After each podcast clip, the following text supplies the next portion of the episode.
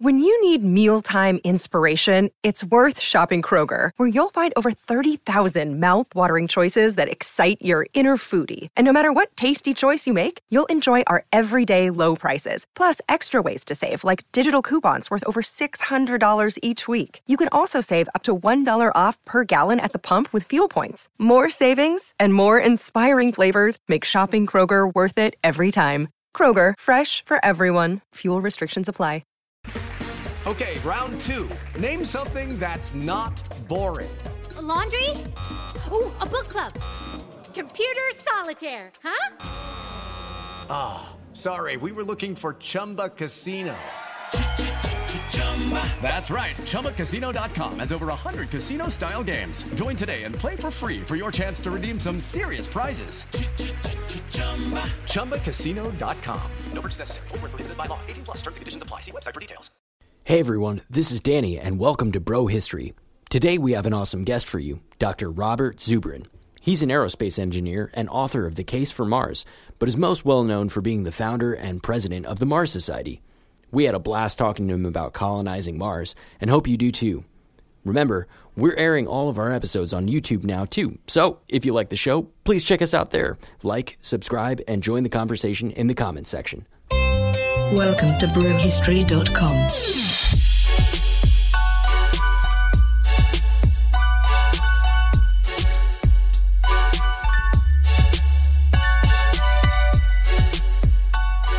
Let's go. Great. All right. We'll, we'll get started. All right. On today's show, we have Dr. Robert Zubrin. Um, Dr. Zubrin is the founder and president of the Mars Society, which you can visit at marssociety.org. He's author of many books, including The Case for Mars, uh, The Plan to Settle the Red Planet, and Why We Must. Uh, the link to the book will be in the description below. Uh, Dr. Zubrin, thank you for joining us today. Uh, it's my pleasure. Yeah. So I guess that my first question for you is uh, what exactly is the Mars Society? Mars Society is an international organization of people uh, wanting to help further the human and robotic exploration of Mars and the settlement of Mars using both public and private means, any way it can be done. That's incredible. Um, Dr. Zubrin, how, how, did you uh, end up um, founding such a lofty goal? Well, um, you know, I'm an astronautical engineer, and uh, in the 1989-90 period, I worked out a plan for enabling human Mars missions in our time using present-day technology, and um, eventually it had an impact, and NASA embraced it uh, for a while, and they realized it was going to cut the cost of a human Mars exploration program by about an order of magnitude. Newsweek heard about it, published a story about it. Uh, on the 25th anniversary of the moon landing, we're now approaching the 50th anniversary. Mm-hmm. Uh, but a literary agent heard about that. She called me up. You should write a book. I wrote a book. It was called The Case for Mars. It was published in 96. It was very successful. I got 4,000 letters from all kinds of people from all over the world, and they said all kinds of things. But uh, underneath what everyone was saying was simply this a question How do we make this happen? And I looked at that and I said, if we could pull this amount of talent together, we could make it happen, or we'd at least have a force to try. And so uh, I and some close friends who think the way I do called the founding convention of the Mars Society in Boulder in 1998. 700 people showed up. And by the end of the conference, we had 25 chapters across the world, and now we have more like 70. Uh, and uh, that's how it all got started. And we decided we do three things. One, just general outreach to spread the vision. Second, political work to defend the various Mars programs that were you know embattled in the political arena, and the third being projects of our own, of which the most important have been the setting up of these two Mars exploration stations in the Canadian Arctic and the American desert, where people can do practice Mars missions and try to figure out what's going to work on Mars. That's awesome. I also saw on your website that uh, you're holding a, a, bit of a contest to um, uh, see who can come up with the best ideas for the uh, first human settlement on Mars. Can you tell us a little That's bit right. about that? Yes. Well, a donor uh, donated uh, some twenty thousand uh, dollars to be used as prizes for a competition to design a Mars colony. And by design a Mars colony uh, for a thousand people, and 40% of it is uh, of the points are for technical design. Uh, 30% for economics. How's this thing going to sustain itself economically? And then the other uh, 10 each are for uh, uh, social forms, uh, political forms, and aesthetics. That's incredible. Um, so I, I, guess the question that looms and, and the first prize is ten thousand dollars, and then there's some other prizes with the remaining ten. Yeah, I saw that. That was that was incredible. Um, I, I, guess the question that looms over everyone's head when when we talk about you know settling on Mars is is the why. And I was hoping that maybe you can help us understand why should we go to Mars. Well, why have children? That's a good point. Really? Fair enough. uh, I mean, what we're talking about here is creating a new branch of human civilization. Uh, and why why is that useful? You know, Benjamin Franklin, um, he, he, was over in France during the American Revolution as our ambassador, but of course he was also an experimenter with electricity, and he was doing all these tricks with electricity in front of audiences of French aristocrats. And one mm-hmm. nobleman came up to him at the end of one of his demonstrations, and he said, but Dr. Franklin, this is all very amusing, but of what possible use could electricity ever be? and Franklin's answer was, of what use is a baby? that's that's incredible. Uh, that's a really interesting way to put it. Um, I guess maybe more specifically, you know, uh, a lot of folks uh, posit, you know, going into space is, is is obviously the next step for our, you know, for our species. Um, you know, so ideas have been posited for you know international space station um, the moon and of course you're you're putting forth the idea for mars what makes mars the the best possible candidate for uh, well, setting up a human colony well mars is the closest planet that has in plenitude all the resources necessary to support life and therefore civilization. There may be uh, small amounts of water frozen in permanently shadowed craters in the lunar polar regions, but mm-hmm. elsewhere its water is only present in parts per million quantities in the soil. On Mars, there are continent sized regions that are 60% water by weight in the soil, and there's mm-hmm. even huge glaciers, including at latitudes as far south, as, for instance, as 38 degrees north, which is the same latitude as San Francisco on Earth. Uh, giant glaciers with pure water ice, as much as in the Great Lakes of the United States. And so there's water on Mars. There's carbon on Mars. The atmosphere is carbon dioxide. Okay, carbon dioxide and water is what you need to grow plants. There's nitrogen on Mars. Nitrogen's a key uh, uh, minority element needed for biology. So there you have the basis of biology and of synthetic chemistry and of a lot of industrial chemistry. Because the other thing you have a lot of on Mars is iron oxide. That's why the planet is red. Mm-hmm. You can hit iron oxide with carbon monoxide, which you can make from carbon dioxide, and then you turn it into steel. That's how we make it on Earth. And you can do that on Mars. I mean, there's all this stuff. There's no carbon on the moon. And we're carbon based life forms. We're made of carbon and water. Right. And you know, and everything we use, everything you eat is made of carbon and water. Everything you wear is made of carbon and water, you know, uh, and everything else is made with carbon and water. And uh, so Mars has got the, the resources. I like to compare it to the moon as, for instance, North America compared to Greenland in the European age of exploration. Mm-hmm. Europeans reached Greenland first, it's closer to Europe, but is a much poorer environment. And it wasn't a place where, I mean, you could set up some outposts there, but you couldn't set up a new civilization there. Yeah, that's that's a good point. Um, and and it sounds like for for Mars at least, it's got a lot of the you know ingredients uh, to help uh, sustain you know human settlement. But clearly, there's still work to be done when we get there. What would we need to do to make Mars habitable for human beings? Well, okay, making Mars habitable is going to take a while, uh, but creating the basis for humans to live on Mars can be done fairly rapidly. Okay, I mean, the first mm-hmm. humans to land on Mars will probably use their spaceships as their houses. Um, they'll wear spacesuits when they go outside, and uh, they'll use both pressurized and unpressurized vehicles. That is, they'll have vehicles like all-terrain vehicles that you have to wear your spacesuit when you're riding around on, mm-hmm. but they're still quite useful because they give you a nice informal relationship with the environment.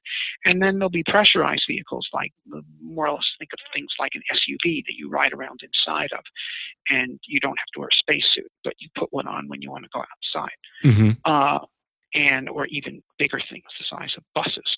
But I tend to like smaller vehicles because you know, there's no roads and there's no AAA on Mars. better with a nimble vehicle. Uh, better a Jeep than a bus, and better an all-terrain vehicle than a Jeep. Um, Definitely.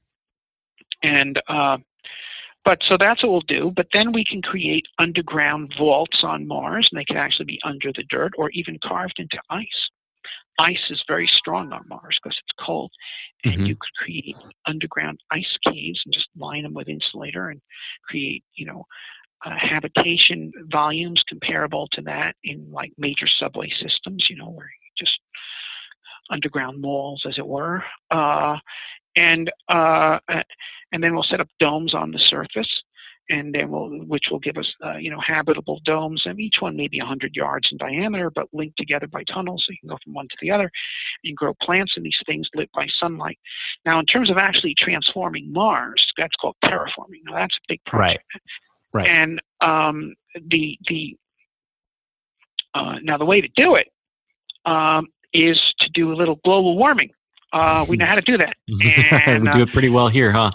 yeah, well, okay, we're, we're going to have to improve our abilities in that respect. But yes, uh, the the we do know that you can put gases in an atmosphere that increases its heat trapping capability, and in fact, there are much more powerful uh, greenhouse gases than CO2. For instance, CF4, carbon tetrafluoride, which is a refrigerant used on Earth, is uh, thousands of times more powerful Mhm. greenhouse agent than CO2, molecule for molecule. And if we set up factories to produce that on Mars and put it into the atmosphere instead of refrigerators, and we did it on the same scale that we produce those kinds of chemicals on Earth, in 50 years you'd warm Mars by 10 centigrade. Now that's a lot. Okay, that's 10 times as much as anybody is is, is thinking uh, that. Well, okay, there are people who think we're going to do all sorts of things, but that's 10 Mhm. times as much as the global warming that has been since 1880. Okay Oh, wow. Uh, and um, um, and that is such a strong warming that it would force carbon dioxide, which has been soaked into the soil, to outgas and thicken the atmosphere. And CO2 is also a greenhouse gas, as you know, and that mm-hmm. would warm it even more. So then, in a couple of centuries, you'd warm Mars 50 centigrade.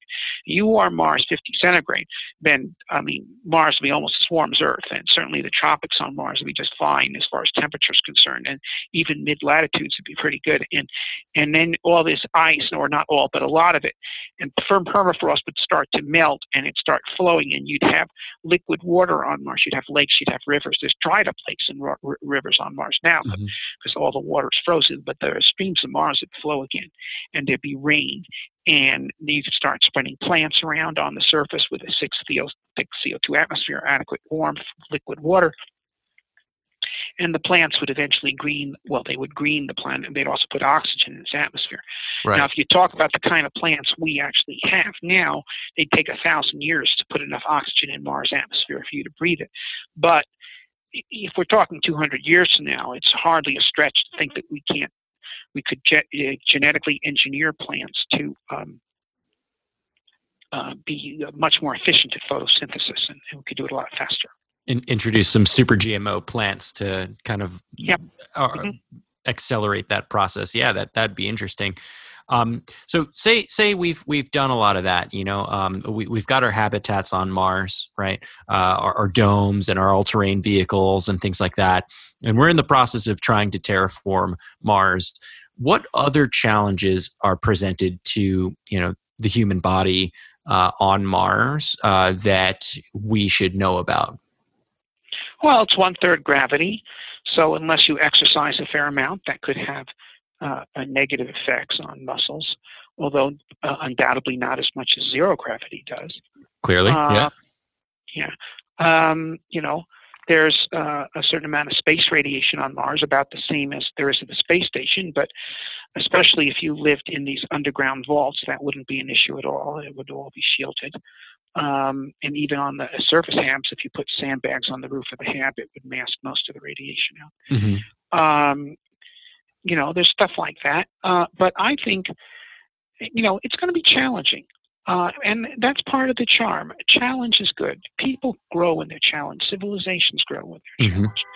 You know, there's a lot of people say America really developed this can-do attitude because of the frontier, which constantly presented new challenges, and right. but also in a place where uh, people were remote from old institutions that were trying to control the ways to do things. So let's just do it this way, and this is where you get the characteristic American ideology, which is pragmatism. Mm-hmm. You know, why why do we have to do it that way just because it's been done that way? Right. This looks like a better way to do it, and um, and the belief that there is always a better way. And um, I think the Martians will uh, have that attitude in spades. So, um, it, w- with that being said, uh, I do remember um, reading something about uh, Mars dust and how it has potentially uh, either radioactive or, or toxic, g- generally bad um, stuff in it. What would Mars dust present a, a serious challenge for anyone who went to the well, red no, planet? it's it's not radioactive. It, some of it may have perchlorates, which are Mhm. chemical compounds that you know you can see some of them in detergents and such. Uh, Mhm. I mean, the, the, the, you'd want to wash out Martian soil before you use it to grow plants, and you want to keep the dust out of the building. Uh, once it starts to rain on Mars, all that stuff will be destroyed. Okay, I didn't know that. So, so restarting the the water cycle will pretty much solve that issue. Yep. Oh, that's interesting. I hadn't thought of that. um, so, funny question. Um, what happens if we get to Mars and you know we're doing our thing and everything's going well, and we discover I don't know some life forms on Mars? Like, do we have a plan to protect ourselves from them? Um, it's um, very unlikely that the life forms on Mars will be of any threat to the humans because you see, well, you see, pathogens are specifically adapted to their hosts. This is why no one has ever caught Dutch elm disease, Mhm. and treats don't catch the measles. Um, the, the organisms that prey on us have been preying on our ancestors and engaged in an arms race with our ancestors for the past four billion years. Right. Uh, and, you know, I mean, certain closely related species you could get a disease from, like dogs and rabies, okay? Mhm. But dogs are very closely related to us, okay? Mammals. Okay. We don't get diseases from things like plants that we are not related to. And any, and- well, there is no macrofauna or flora on Mars. Right. that's another point. yeah. so so there's no pathogens for anything on Mars because there Mhm. can't be. And frankly, if there's any microorganisms on Mars, they're deep underground in the groundwater, which is because the Martian surface used to be habitable for microbes when the planet was warm and wet, but it became too cold, and and and so the only place that's habitable by habitable I mean for microbes is the groundwater on Mars. And there is Mhm. groundwater on Mars, and that's where we have a good chance of finding microbes. But you know the the the original microbial inhabitants of the Earth can no longer live on the surface of the Earth. There's too much oxygen. They're down there in the groundwater, um, and um, no one's ever caught disease from one of them Mhm. uh, because you know they, they were designed to have no, to attack different to things. independent. Mhm. Yeah, they, well, they don't even attack anything. They're they were autotrophs. They were they, they, they um, I mean, some of them might eat each other, but they lived in a world that was only other microbes in it, and and that's what they're used to. Uh, and uh, you know they, they you know they never saw a person, they never saw a horse, they never saw a tree. yeah. Uh, they're way down there underground, and uh, and and they live on chemical energy. So, what do you think the um? What's your best guess at the origin of those microbes that that could exist in um in water on on Mars? Do you think that that's a, uh like an indigenously uh, created thing that you know conditions on Mars uh, developed that that type of life? Um, or well, that's a very interesting spermia? scientific question, Mhm. which you can only answer by going and looking. There's Sure. a number of possibilities. Okay, first of all, um, you know, all Earth life has a common origin, and we know it because they all use the same genetic alphabet. Mhm. DNA and RNA. Right. Okay. Now, you know, you can tell that the French language and the English language have a common origin because we use the same alphabet and then we have a lot of words in common. Correct. Okay. The Chinese alphabet does not have a common origin with our alphabet. Mhm. Okay. So you, so are the Martians using uh, the Latin alphabet or are they using Chinese? Okay, so that's the question. All right, if if if they have a common origin with us, they'll be using the same alphabet. If they have a separate origin, they would use a different alphabet because there's an infinite number of alphabets that you could create. Uh, that's interesting. Now- now- all right. Now, what if they do have are using the same alphabet? Well, then there's still a very interesting question. right. Uh, did life on Mars come from Earth? Did life on Earth come from Mars, or did they both come from someplace else? And you're talking about panspermia, correct? Yeah. Well, or at least transpermia. Mhm. Now, see, there's there's a mystery about life on Earth, which is that we don't find any free living organism simpler than bacteria. And bacteria are really very complicated. They've got the Mhm. whole alphabet of genes. They have all sorts of complicated stuff going on. And to think that bacteria were the first organisms is like thinking the iPhone was the first machine. It's not possible. Yeah. yeah, there's Okay. steps beforehand, right? right. So there's a whole technological history before the iPhone.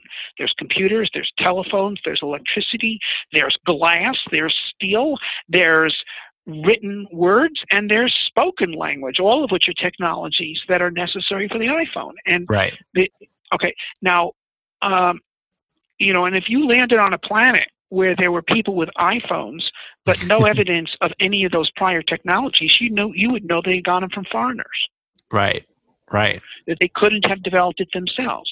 Now, the the so here's these bacteria on Earth. We don't see the predecessor technologies. hmm So this is suggested to many researchers, although they're not everyone's convinced, that life on Earth is an immigrant phenomenon. Hmm. Now, did it come from interstellar space or did it come from nearby? Well, if we go to Mars and find life that uses the same alphabet, but also simpler forms than anything we see on Earth, It would suggest that it came from Mars, or at least it started earlier on Mars. Is that what you're getting at? Yes, that's what it would say. Hmm. Um, now, okay, so if it's a different alphabet, then you have two separate origins, and that would suggest that both uh, originated indigenously. Right. If if you have the same alphabet, but there's, we also see the simpler examples, like you know, in Africa, you find people, but you also find uh, earlier uh, primates. So we know that people Right. came from Africa because the earlier examples Other us- hominids. Right. Okay, so if we find microorganisms comparable to bacteria, but also more primitive varieties, then we would know that life on Earth and Mars both came from Mars. Okay, if we find the same kind of organisms, but no prior ancestors, it would suggest that both were seeded from interstellar space. Hmm. Interesting. And finally, if we find no life at all on Mars, that would suggest that life on Earth is indigenous. Because if we were being seeded from interstellar space, it would have seeded Mars as well. That is so interesting. So, what do you think? Without knowing any of the answers, what what do you think is the best guess? My guess is that we both seeded from interstellar space. And the reason is it's like this. Um, okay. There's Brooklyn and there's Coney Island. Right. Okay. I'm in Brooklyn now, so All right. So, did people come to Brooklyn from Coney Island? Did people come to Coney Island from Brooklyn? Or did people come to both of them from somewhere else? The odds, even without knowing about anthropology in Africa and all this, the mm-hmm. odds would still be, since there's so much more something else, that neither of them are the first place and both were seeded from the outside. I see. So you're playing the statistical bet, right? You're saying Well, there's that- a whole lot yeah, of universe out there. Right. So there's 400 billion other solar systems in our galaxy. right. what is the probability that we were the first? One in 400 billion. hmm And that's a that's statistically very low. Yeah. That's super interesting. I, I like to think about these So things all that's the another reason to go to Mars, aside from, you know, Figure I, it out. I, I, is, is for the knowledge, to find out the truth about the purpose, not so much the purpose, but the place of, of life in the universe. Are we uh, a unique phenomenon, or are we part of something much larger and much more varied? Well, I certainly like that idea. Um, you know, the idea of exploration and figuring things out a lot better than the idea of we need to go to Mars because our planet's dying and we need to leave. No, no, we, they're not going to Mars because our planet is dying. Uh, we're, we're going to Mars um, not to escape the Earth, but mm-hmm. to create another Earth, another partner. You know, together to Mars and then together with Mars. I like that. I like the sound of that. Yeah. No, I, I disagree entirely with people who say the reason to go to Mars is so there just be some survivors if the Earth is hit by an asteroid. uh, I mean, that's ridiculous. Uh, now, if we do go to Mars, we will have interplanetary spaceflight capabilities that will allow human civilization to deflect asteroids mm-hmm. so that neither Mars nor Earth will be hit. Okay, that's a good idea. But the idea of trying to run away from Earth so that you could hide out on Mars, that's that's doesn't make any sense. It's very escapist, very much so. Um, yeah. well, well, the one thing we hadn't talked about is like, how are we going to afford this? Like, how, how much would it cost us you know, conservatively speaking, to get to Mars and to set up habitats and to begin the process of terraforming? Like, what? Who's going to pay for this? well, first of all, we do have a space program, and uh, we fund it at twenty billion a year. Mm-hmm. And I think that um, we could have people on Mars in ten years for twenty billion dollars if it was done in a well-directed NASA program. That'd be ten percent of NASA's budget.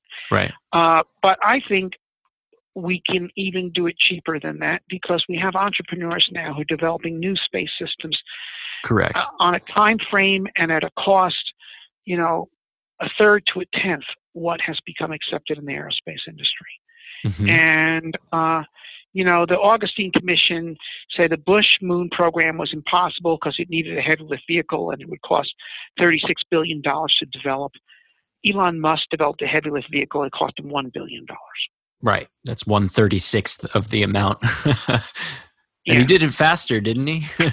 yes, he did. He did it in a fraction of the time and in a mm-hmm. thirtieth of the cost, exactly. Yeah, that that's incredible. I, I look up to Elon Musk for his um, kind of can-do attitude, and and basically he says, "I'm I'm going to make rocket ships," and people tell him, "Well, you can't do that," and he says, "Well, yes, I can," just because. Uh, I, I love that, and I was watching your uh, talk uh, last um, for, from last August uh, at the Mars Society uh, uh, conference, and you pointed out that you know Elon Musk, as as high profile as he is, he's not the only one, and there will be many more. Can you talk to us a little bit about like the the growing economy of of, of privatized space industry? Sure. Uh, look, what Musk has done is not just develop a bunch of valuable space systems. He's done that. But he's proven a larger point. He's proven that it is possible for a well led entrepreneurial organization to do things in uh, a third the time at one tenth the cost that it, uh, was is become expected in the mainline aerospace government uh, cost plus contracting aerospace industry, right. and even do things that they had deemed impossible, like having launch vehicles that fly back to the launch pad instead of crashing into the ocean. Mm-hmm. And um, so he, um, uh, uh, and as a result, other people are getting into the game. Of course, Jeff Bezos, uh, Richard Branson, mm-hmm. but there's going to be a lot more. There's going to be uh, SpaceX in China. You can count on it. Mm-hmm. Maybe in Russia. Mm-hmm. Uh, you know, Japan. And there's also and and and and, and you know, the, and there are also many SpaceXs like um, Rocket Labs, a company, company started in New Zealand, a, a, country with virtually no space program. They're now launching uh, small launch vehicles that they developed on private money. And uh, Vector Space, okay, founded by Jim Cantrell, who, by the way, is the guy that helped Musk start SpaceX. He then went off on his own, and he's just a, a he's not a billionaire. He's a middle class engineer, but he was able to get investment um, to start this company, and it's they'll be flying this year too. And and the the so. Um, money is rushing into this, and not only into space, by the way. Um, we're now seeing fusion power startups get right. funded. I'm very and, excited and, about that. Yeah. yes, and that's yes, because it's the same thing with space. A lot of mm-hmm. people are realizing that things that were impossible were not for technical reasons, but institutional reasons. Right. Organizational reasons. Yeah, exactly. Well, um, I, I, love fusion. I definitely want to talk about that at some point. But I, with all these extra players that'll spring up, and you say, you know, without a doubt, my money's on China is definitely making some kind of SpaceX. Like entrepreneurs all over the world are going to be start are going to start, you know, sending uh, uh, uh, privatized missions to space, uh, and the the big money there is, I guess, in satellites, right? So if what is it like? You said something like a hundred satellites a year uh, go up into space. Wouldn't that pose kind of a bit of an issue for like space junk, like space debris? Isn't that kind of a big issue already? Well, space debris is an issue, uh, and we have to make provision not to make it worse. Mm-hmm. Um, you know, uh, satellites, after they have used their time, have to either be deorbited or boosted into higher orbits which are out of the way of anyone else. There's an awful lot of space out there, okay, mm-hmm. but but anyway, um, yeah, I mean, it's just something that has to be dealt with. It's like the ocean, okay. We we okay, there's a certain amount of pollution going into the ocean, and we're going right. to have to uh, pass appropriate regulations to limit that in order to keep the oceans viable. But mm-hmm. it doesn't mean banning ships. It just means um, you know making sure that ships aren't dumping their wastes into the ocean all over the place. Right. Uh, okay, round two. Name something that's not boring. A laundry? Ooh, a book club. Computer solitaire, huh? Ah, oh, sorry, we were looking for Chumba Casino. That's right. ChumbaCasino.com has over 100 casino style games. Join today and play for free for your chance to redeem some serious prizes. ChumbaCasino.com. No purchase necessary. Full prohibited by law. 18 plus terms and conditions apply. See website for details. Yeah. There's a fair balance between everything. Henry, I feel like I've I've co-opted the entire show. Do you have anything to add? The main question I have is what would the first mission look like? Would it be a one way trip or would it be a round trip? Like, how would that work? I believe the first mission will be a round trip. Um, we want to go to Mars first to explore, and we'll probably want to explore a number of places.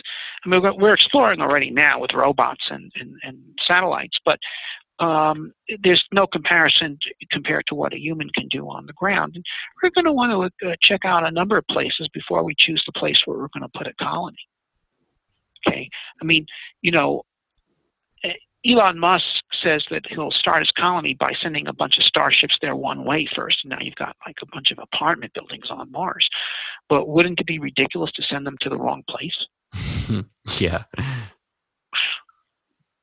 So we need a real estate broker in, in on Mars, is what you're saying. yeah. yeah. Well, well, now of course, and just like on Earth, um, real estate becomes much more valuable when certain other things are there. Um, you know, there's a lot mm-hmm. of real estate in the Western United States It's almost worthless. There's no roads to it. There's no tower lines. There's no water lines. Right. I mean, the first thing that started to make real estate valuable in the American West was, oh, hey, hey, it's close to the railroad. You can ship your crops back right. east. Okay. Um, you know, and then, well, what if you're close to the city? And, okay, I mean, look at New York, right? Uh, mm-hmm. Okay, the most valuable real estate, um, perhaps in the world, but uh, certainly up there, Manhattan. Sure. Sure. Because it's yeah. right there where everybody wants to do business. Brooklyn, a little cheaper. Brooklyn became more valuable, though, once they built the Brooklyn Bridge. That's right. Um, um, because then it became p- much more possible to live in Brooklyn and commute into Manhattan, and and so on. And the uh, so you know, right now, you could, eh, eh, how can I sell you any place on Mars? Because any place is as good as any other, I mean, pretty much. yeah. Right? But once there's a colony there and somebody has a nuclear reactor, and now in this neighborhood you can get electricity, mm-hmm. now that land's worth a lot more. Right. Uh, and how about if I put a dome up? under that dome, there's air. right. You can breathe. that real estate, that's Manhattan real estate now. Yeah. okay. The um, okay. So there you go. And um, so uh, developers, I mean, that's what they do. They buy land when it's worthless, and they put stuff on it to make it worth something. Definitely. So, what's your take on on uh, this? Um, Mars One hoax that that fizzled out. I, I read recently that their uh, company dissolved and that they have like less than twenty thousand dollars in the bank, and and we were all just fooled into believing we were going to watch a reality TV show. Uh, well, first of all, I think that Mars One was never really serious about anything except trying to create a reality TV show. uh, no, and now that was a business proposition, and they managed to get some investors around it. Mm-hmm. I mean, here's a show, right? Uh, and uh, it conceivably could make money, and, and and so on. Now, of course, it was never realistic to assume that the amount of money a show could make, even if it had been successful, and conceivably it could have been a successful TV show.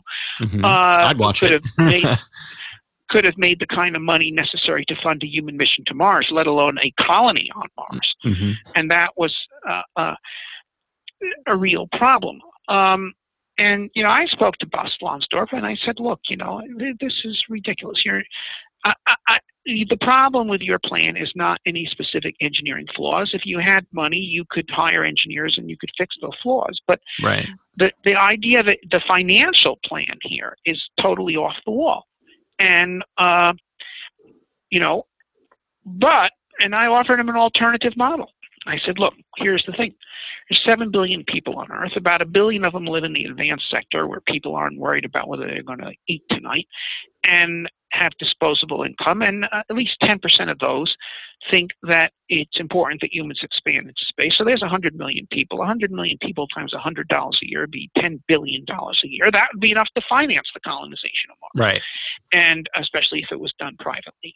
Uh, and, you know, um, so that what Mars doesn't need in a reality TV show, that Mars needs is an international Mars settlement support organization, hmm. and uh, and there's models for that if you think about it. Because if you look at some of the most uh, uh, counterintuitive and bold uh, colonization efforts that there's been over the past 400 years, the Pilgrims going to Massachusetts, the Mormons going to Utah, the Jews going to Palestine, they were all backed by large home front organizations that were raising the money to sponsor the people who would actually go. Mm-hmm. And to a certain extent, this is even true with Israel to this day. Uh, and the the uh, and so you know if you actually or so what what what Mars needs is not a Bas Lansdorp, it needs a Theodore Herzl. I see, I see. Someone that can organize a bunch of people to support uh, to support an ideal, mm-hmm. and and an ideal basically that is being pursued not so much for a business reason, but for a transcendental reason, for a right. cause that goes beyond business. Right. Okay. And and and think of, of, of the Mormons. I mean, picking out Utah. What a ridiculous place to put uh, a, a colony uh, given so much more attractive places were available in California and Oregon and Washington. Mm-hmm. Well, that's exactly why they chose it. Is they wanted to have their own place. yeah. and the the the so there you go. That that um is is is what happened, and and and I think that could happen with Mars. That, but the, the Lansdorp was not the person to do that. So now the problem with Mars One, once again, was not that it was a one-way mission. At some point, we will go to Mars one way. And it is true that going one way is, from a technical point of view, is easier than going round trip. Right. Half the hardware is unnecessary. Right. And also half the mission risk is not done. You don't have to risk the whole flight back. But um, I think that properly speaking, uh, certainly the wisest course would be to do exploration missions before settlement missions. Sure.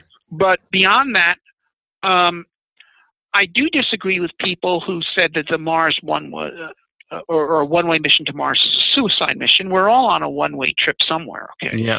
Uh, and uh, but it wasn't serious. Okay, it just wasn't. Henry, did you have anything else that you wanted to add or ask? I have some bad sirens in the background, so I'm putting myself on mute. okay. Um, I, I, do want to say one more thing about Mars One. Sure. Fire off. Okay. Uh, despite um, the various negative things that I've just said, it actually did have a positive effect on a lot of people. They sure. did get thousands and thousands of volunteers, mm-hmm. many of whom then went off to study engineering so they could be part of this. I know some of those people, yeah. and they're mm-hmm. and they're actually very good people. So the Mars, many of the Mars One volunteers, and I would have to say, you know, they eventually did the down select to a final 100, and I met some of those final 100, and many of those people would be fully qualified, certainly serious candidates for selection for the NASA astronaut corps. So they did they did mobilize a lot of good people, and other people uh, who might not have been in the first tier for selection went and got themselves scientific educations because they were inspired by the challenge uh, of going to Mars. Mm-hmm. So um, at the end of the day, I, I really can't hold it against them. You know, the fee was thirty bucks. Nobody got seriously hurt, mm-hmm. uh, and some people uh, had something uh, added to their lives. Yeah, they had a bit of purpose. Yeah, yeah, that's that's awesome. So, mm-hmm. can we still do a reality TV show if we do end up going to Mars? When we do end up going to Mars? Because I was getting my hopes up for that because I don't think I'll be one of the first people over, but I definitely want to watch. well, there, there, there definitely could be various kinds of TV shows about going to Mars. I'm still looking for a theatrical movie that is really right. Uh, you know, the best one we've had so far has been The Martian. But yeah, I have an issue good. with The Martian. What was that? And it's not because of a couple of technical nits that I have. It is because the character wasn't interested in Mars. Hmm. Matt Damon just wanted to go home. Yeah. He could have been home by staying home. Okay, the, the, the, the, he wasn't interested in the search for life on Mars and resolving this question of where did life come from. He mm-hmm. wasn't interested in the new frontier on Mars. So while The Martian was a good movie, the great Mars movie has yet to be made. And I might say I've written a a novel called First Landing that I think could be the basis for such a thing. But whether it's we'll mine or someone else's, um, you know, uh, there's a piece of art that needs to be done to really make the case for Mars in film. James to, Cameron, are you listening? He's actually a listener. He he listens to Bro History all the time, so he'll he'll he'll uh he'll get the message. I think. okay, well, I think he could do it. We're going to need someone to rise to the challenge. um, because uh, I know he actually believes in this kind of thing, and uh, it's going to take someone who who believes in it to really tell the story once he's done uh, going to the bottom of the ocean, I think he'll he'll he'll have some more time on his hands. Okay, hope so.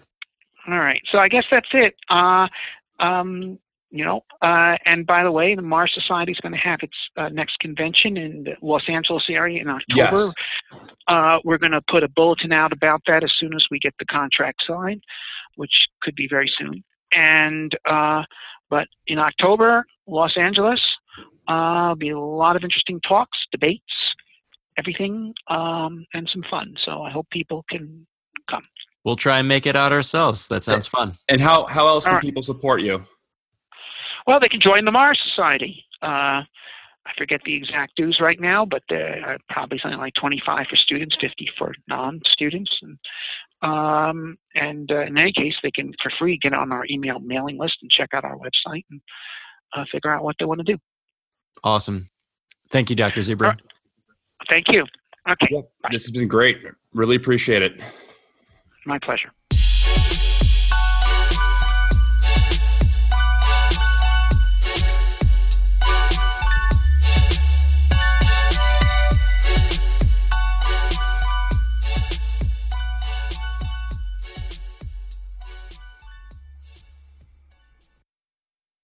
Step into the world of power, loyalty, and luck. I'm gonna make him an offer he can't refuse. With family, cannolis, and spins mean everything. Now, you wanna get mixed up in the family business. Introducing The Godfather at ChumbaCasino.com. Test your luck in the shadowy world of The Godfather slot. Someday. I will call upon you to do a service for me. Play the Godfather. Now at ChumbaCasino.com. Welcome to the family. No purchase necessary. VGW Group. Void where prohibited by law. 18 plus. Terms and conditions apply.